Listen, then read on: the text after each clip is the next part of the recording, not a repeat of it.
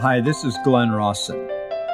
One of the most powerful ways to share history and heritage is by the telling of stories. We began sharing inspiring stories nearly 30 years ago. Each of those stories is true and was intended to inspire and strengthen faith. Over the years, those stories have reached millions around the world.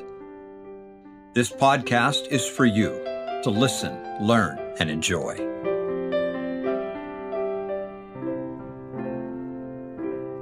I just wanted to uh, begin with a sincere thank you for your support. This is going to be a little bit different than some of the devotionals that I've done in the past, so I hope it goes okay. As always, I pray that you will have a prayer in your heart tonight, that the stories and content that I share will be well received, and that it might answer specific prayers and needs for those that are listening. I intend to have some fun tonight. And let me begin, first of all, with this. The first half of the devotional, I'm going to be telling stories out of a brand new book produced by History of the Saints, and this is the place Heritage Park. The book is called Remembering the Children of the Pioneer Trail. It's a brand new publication. If you go up tonight on historyofthesaints.org, right at the top of the page there, we've got the book now listed, historyofthesaints.org, and you can see it. It is a beautiful book. And I want to just tell you what that book is about. Now, this is a devotional. It's not a sales pitch. So I'm telling you where the material comes from. If you want to get the book, that's your business. It's at historyofthesaints.org. But again, the title of the book is Remembering the Children of the Pioneer Trail. And the stories I'm going to share, some of them come straight out of that book. The purpose of it is to tell what life was really like on the Pioneer Trail. Not the overblown romantic drama that you see in some movies, and certainly not the doom and gloom that you see in some others. No, it's what was life really like on the trail on the basis of those who were there. What did they say about it? So, as I said, we will talk about everything from mosquitoes to buffalo and everything in between. Let me begin with one of my favorite characters from pioneer history, a mother by the name of Marianne Weston. Marianne Weston Maughan. For those of you that live in the north end of Cache Valley, the tiny little community of Weston, Idaho, is named for Marianne Weston Maughan of Gloucestershire, England. How this lovely woman found her way from Great Britain to Cache Valley, Utah? Well, that's quite a story. Marianne was born in March 1817 to Thomas and Elizabeth Weston. In 1840, she was among the first to join the Latter day Saints, though the rest of her family did not. In December 1840, she married John Davis in Gloucester, England. After only four months of happy marriage, though, John passed away. Of the events of the funeral, Marianne recorded this in her autobiography, quote, when all had taken their last farewell of their loved one and the coffin closed, the club then took charge of his remains, and I was alone in the wide world. He was buried, meaning her husband, in a nice quiet corner of the graveyard of Tirley, Gloucestershire, and I have never lost sight of that place, although fifty years ago. Quote. Marianne was advised by her family physician to leave that place or she would soon follow her husband to the grave. Accordingly, she determined that she would come to America to be with her people, the Latter day Saints. The last and hardest trial, she said, was to take leave of my father, mother, brothers, and sisters. My dear good mother was most broken-hearted to see me go, but father was more calm. I wondered at this, for I was his favorite child. He asked me the name of the ship and when she would sail. I told him all the particulars, thinking he would come and bring mother to see me at the last before we set sail. My two little sisters, she said, clung around my neck, saying, We shall never see you again. I had not told them this, for I knew the parting from them would be very hard.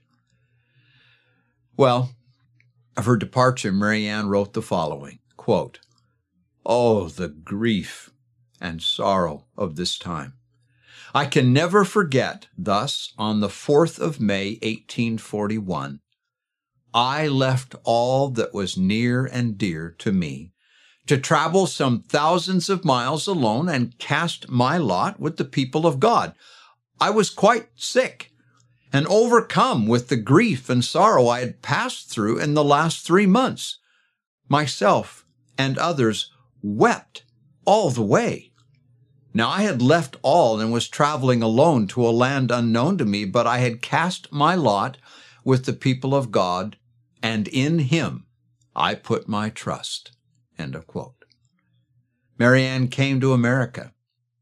But I tell you that story because for everyone who crossed that trail coming to the Mountain West, they left somewhere and someone behind. They always left someone behind. They left home and family and culture, place, sometimes country, and came a very long distance on a dangerous journey to come where? Here, to Salt Lake, and then out into the colonies from there. Well, when Marianne arrived in America, she married again, becoming the stepmother to the five children of Peter Maughan. Over the next decade, where her husband and the saints journeyed, Marianne followed, keeping a faithful journal. Thus it was that in June 1850, Marianne, with her family, set out in the Warren Foote Wagon Company to cross the plains to the Salt Lake Valley. Now, as I said, she was a great journal keeper and very, very observant to the things going on around her. Thus, July 18th, 1850, near Fort Laramie, Wyoming. She wrote, This morning the weather is very hot. We were obliged to stop in the heat of the day about two hours. Only traveled 12 miles. Only traveled 12 miles. When was the last time you and I walked 12 miles? And then she continues, past 12 graves. We hear there is a place near here where there are 200 buried. If so, this must be a general camping ground. Near us, we see some painful sights where the wolves have dug up the dead, tore their clothing in pieces, and eat up the bodies. And then she changes the subject. By digging, we get water plenty, but poor weather. She continues on. And again, I'm giving you an idea of what the trail looked like through one woman's eyes. She wrote about this was earlier in her journal between Scotts Bluff, Nebraska, and Fort Laramie. So we're back to the east on the trail when she talked about this. She said, quote, we are again permitted to renew our journey, which lies through the buffalo country. They are seen by thousands, and this country seems made for them being high bluffs and deep ravines. In the ravines, there's plenty of cedar and water. We can see the bluffs as far as the eye can reach. We traveled 12 miles past 11 graves. At night, we came up with our company. We are glad to see them. All are well, weather cool and pleasant. One day, while traveling through this country, the road was near some hills on our left the river being some distance to the right, our company saw a moving mass on the bottom near the river. We could not tell what it was, whether Indians or not, but they came rapidly towards the hills, and our train, being a long one, was standing right before them. We soon saw that it was a large herd of buffaloes that had been to the river for water and were now returning to the hills. The brethren stood by their teams as there was a great danger of our oxen stampeding and running away, and many sincere prayers were offered for our safety. Mr. Maughan stood in front of my oxen and the boys by theirs. My wagon, being the first one, was in the most danger. The large herd came bounding on until the leaders saw their way blocked. Then they hesitated a moment and then swerved to the right and all galloped by in front of my wagon so that we had a good view of the noble creatures. They were the largest I ever saw, and we were glad to see them go. Another entry in her journal, further down the trail. This is most poignant. About noon, as we were traveling along on a good plain road, my little Peter, about three years old, was sitting in the front of my wagon between his brother Charles and his sister Mary Ann. They were looking at a cow that had lost one horn. Peter leaned forward, lost his balance, and fell before the wheels. The first one passed over him, and he tried to escape the other one, but alas, the wagon stopped just as the hind wheel stood on his dear little back. The brethren ran up from behind and lifted the wheel and took him from under it. He was bruised internally, so that it was impossible for him to live long. We did all that was possible for him, but no earthly power could save him. He did not suffer much pain. Only twice, for a very little time, the people left their wagons and gathered around mine, and all wept for the dear little boy that we knew must soon leave us. I had talked to him many times to be careful and not fall out of the wagon, or he might be hurt very bad. He only spoke twice. I said to him, Pete, did you fall? And he said, Yes, and seemed to know that he would leave us, and asked for his father. I did not know that his father had fainted and fell down in the road. For the brethren stood to hide him from my sight. On my asking for him, they said he would come as soon as he could. He came to the wagon covered with dust, but his little boy could not speak to him. He opened his eyes and looked so lovingly, then gently closed them and passed peacefully away and left us weeping around his dear little bruised body. Then loving hands tenderly dressed him in a suit of his own clothes, white linen clothes, and he looked so lovely. I emptied a dry goods box, and Brother Wood made him a nice coffin, and even was a mournful satisfaction. For we had seen our brothers and sisters bury their dear ones without a coffin to lay them in. We buried him on a little hill on the north side of the road. The grave was consecrated, and then they laid him to rest. Someone made him a nice headboard with his name printed on it and his age and date of his death. This was all we could do, and many prayers were offered to our Heavenly Father that he might rest in peace and not be disturbed by wolves as we had seen so many on our way and we turned away in sorrow and grief. A few days after, we heard that his grave had not been touched, but another little one beside it had been torn apart. This was a great satisfaction to know that he remained as we left him. Our dear one's name was Peter Weston Maughan. She continued and concluded, It is nearly 38 years since that sorrowful time, but it was not so painful to me that I could not add much more to this account.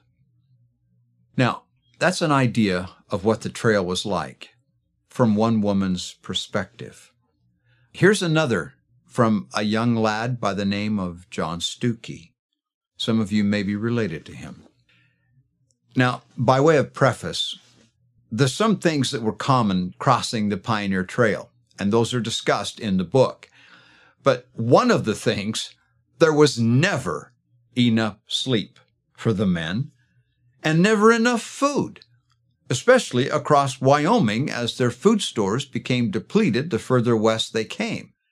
All who were able were expected to walk between 10 and 25 miles per day, every day. For some of those pioneers, especially those pulling the hand carts in later years, it is estimated that they burned upwards of 4,000 calories a day, and that on a diet that didn't sustain that. There were supply wagons that traveled with each company, but it was simply not possible to transport enough food to supply several hundred people on a journey of 1,100 miles.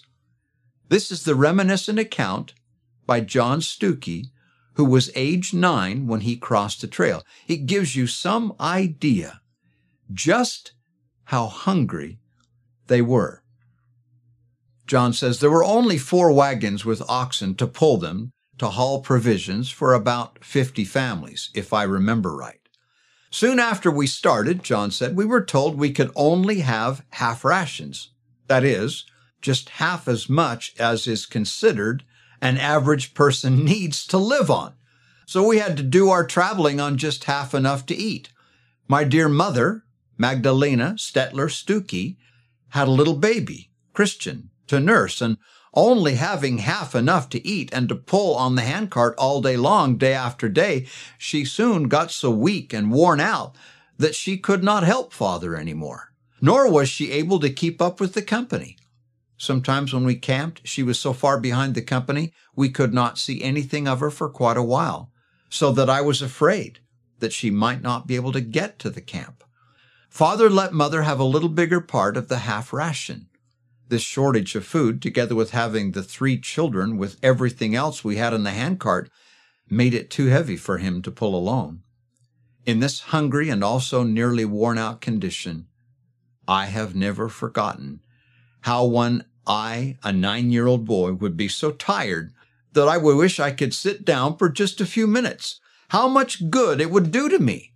But instead of that, my dear, nearly worn out father would ask me if I could not push a little more on the handcart. I will never forget how hungry I was all the time. When one of the teamsters, seeing two buffaloes near the oxen, shot one of them, and the meat was divided among the whole handcart company. My parents also got a small piece, which my father put in the back end of the handcart. That was in the forepart of the week. He said that we would save it for our dinner next Sunday. I was so hungry all the time, and the meat smelled so good to me while pushing at the handcart. And, having a little pocket knife, I could not resist, but had to cut off a piece or two each half day. Although I was afraid of getting a severe whipping after cutting a little the first few times, I couldn't resist taking a little more each half day. I would chew it so long it got perfectly tasteless when father went to get the meat on Sunday noon. He asked me if I had been cutting off some of the meat. I said, yes, that I was so hungry I could not let it alone. And then John said, then instead of giving me the severe scolding and whipping, he did not say a word, but started to wipe the tears from his eyes. There are so many stories of how hungry they would get and how desperate they were, eating bark, chewing grass, anything to sustain life.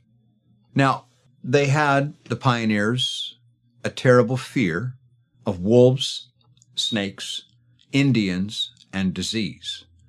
Most of the companies that crossed the plains between 47 and 1868 mentioned encounters with Indians or the Native American tribes of the plains, the descriptions were as varied as the different tribes they met. Sometimes, and a lot of times, the Indians were friendly, even helpful to the pioneers. Other times, they were threatening, and sometimes they were just demanding. Well, enough companies and individuals were killed or carried off by the Native Americans that the pioneers maintained a healthy respect and treated them well and tried to keep their distance. It was a standing order from Brigham Young to all the companies that it was better to feed the Indians than fight with them. And so the companies did. In their appearance and behavior, the customs of the tribes, well, it was a radically different culture than the white men who crossed their land, as this 1861 account by William Chase Harrison demonstrates. He said, quote, there came to the camp many Indians to trade buffalo robes, buckskins, and moccasins. They wanted powder shot, sugar, flour. We had no powder for them. One man traded ponies with them. Father gave them a pint of sugar and a pint of the flour for a fine, well tanned robe. They did a lot of trading with us, but some did not know that Indians never joke. He means just what he says and will hold you to your word. Now there was with us two orphans, a young man and his sister, a beautiful girl, 17. An Indian said, Heap winna squaw. The brother, realizing what he wanted, said, How much? The Indian looked at the girl and said, Five ponies. The brother said, Nah. And the Indian, he just kept bargaining him up. The Indian kept going all the way up to 20 ponies for the girl. And finally, the brother said, All right, you can have her for 20 ponies. The Indian gave a grunt and rode off. The brother didn't realize what he had done. But when the captain heard of it, he said, Oh, we're in a bad fix. Let's go. So the company started out. You can guess it, quoting, Two hours later, here came two Indians driving 20 ponies. He demanded his squaw. The girl was hiding in another wagon.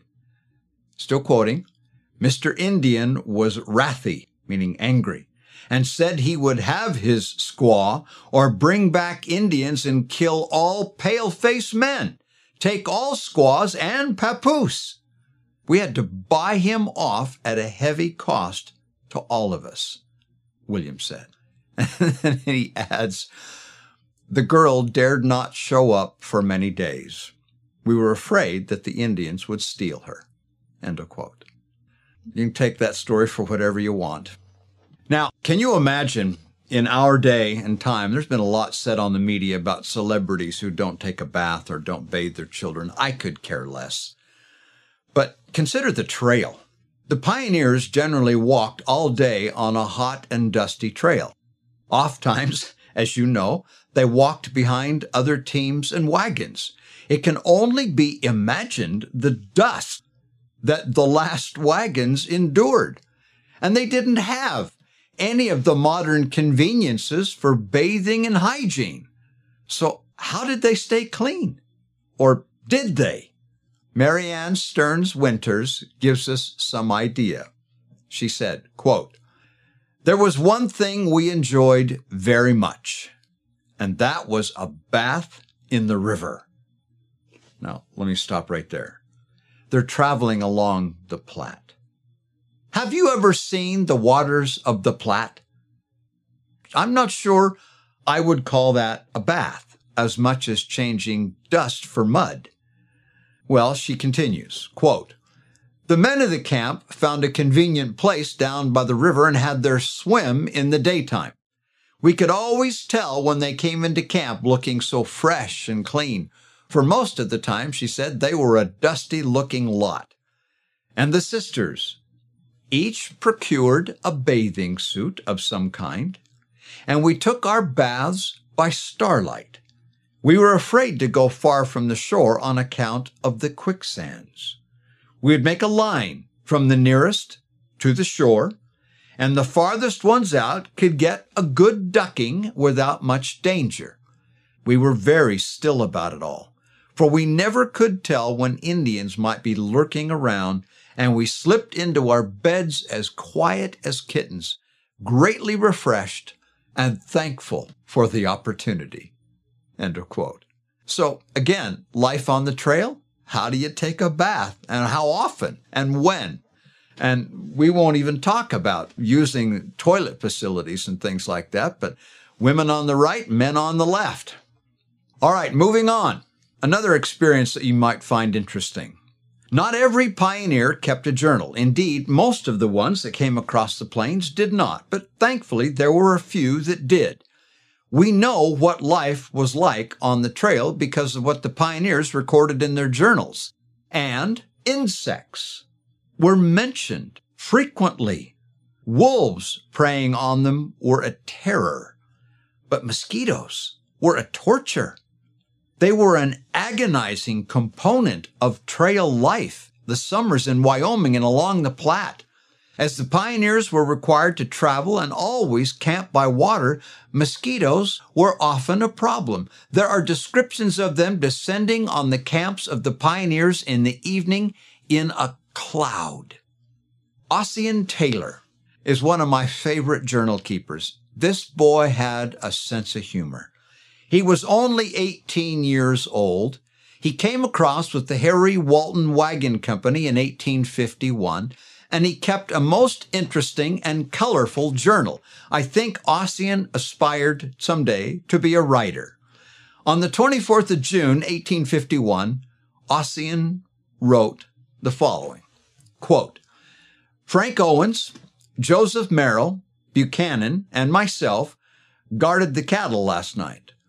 But by the great horn spoon, how the mosquitoes bit and the cattle acted like so many devils, had a heavy thunder shower and wet us like a drowned rat. But nothing could prevent the mosquitoes from their inhumane insults and depredations. I had often heard, he said, that the ant is the smartest little insect, but I would like to know what insect could make a fellow smart worse than those little, insignificant, pusillanimous, gluttonous animals of the smaller tribes. End of quote. That's the mosquitoes on the prairie crossing the trail.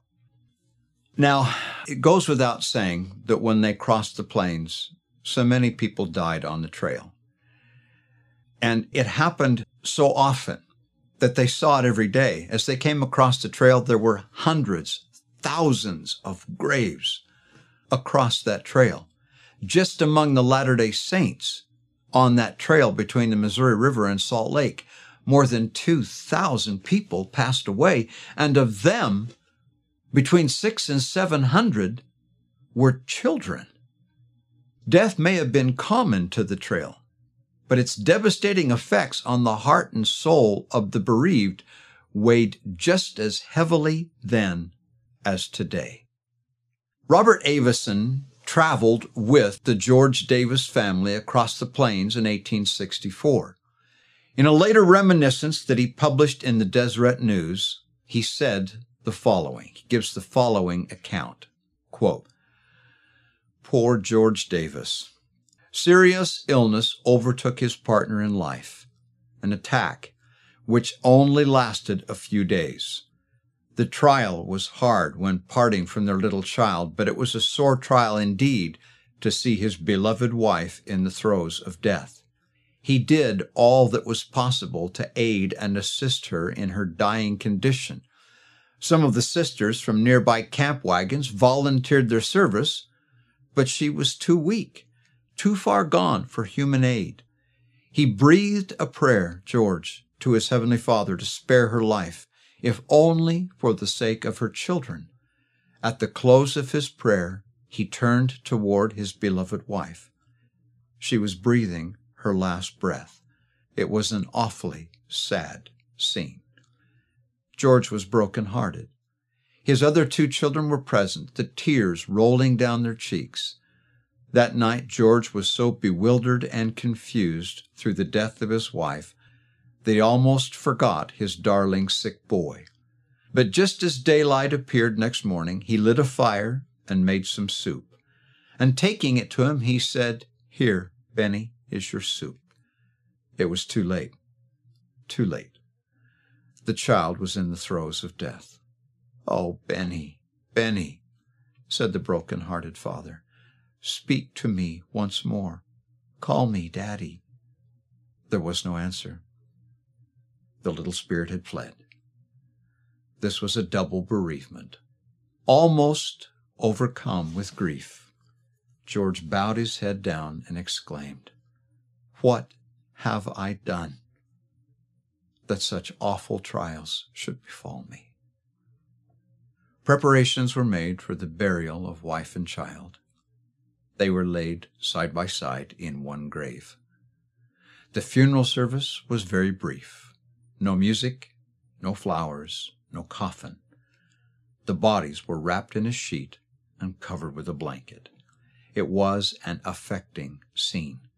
Many eyes were wet. Yes, even the eyes of stout hearts were bedimmed with tears. Some days elapsed before Brother Davis began to feel in his normal condition. His two remaining children clung to him, and they could have been observed marching along ahead of the train, the boy on one side of the father, the girl on the other, hand in hand. I don't want you to get the idea, and I don't want this to be a depressing devotional, but I want you to understand that traveling across the trail was hard. I've read enough of the journals to know it was not a fun adventure, unless, of course, your attitude made it that way. It was hard, and it was a great sacrifice, both in where they came from and what they left behind, but in the toll that it took on them to come across the plains. Now, my dear friends, I tell you these things because never forget. Never forget what your fathers and mothers who were pioneers did. Even if they didn't cross that trail, if they came here from the old country, they still made great sacrifices regardless of when they came. All of this is to say, remember them with fondness. And as they did and were willing to do, so do we. Now, again, just as a reminder, this new book, Remembering the Children of the Pioneer Trail, it tells the story of what life was like on the trail. I've shared just a few things out of that book there's a lot more if you want to read more about what life was really like on the Pioneer Trail. It's available at historyofthesaints.org. Okay, let's take a break for just a second. Annie is off tonight. Her mother is taking her place, and mother doesn't have all the technology to do what Annie's normally doing, but mom is watching to make sure that you guys all behave yourself and that I'm well lit. So we're in good hands. So I don't have a link to the virtual tours to put up here tonight. I can't say strongly enough for all those of you that want to go on a tour, all the way from the Mormon Battalion Visitor Center to the Joseph Smith birthplace in Vermont. If you want to go on a tour, get up on the church website and go to the link, and the missionaries will take you on a tour right there, just you and her or you and them, and you'll get to tour the facilities. I really want you to take one of these virtual tours. You would so much enjoy it. Okay. Now, once again, we have had overwhelming response to the new VIP book that we just released from Glenn Rawson Stories.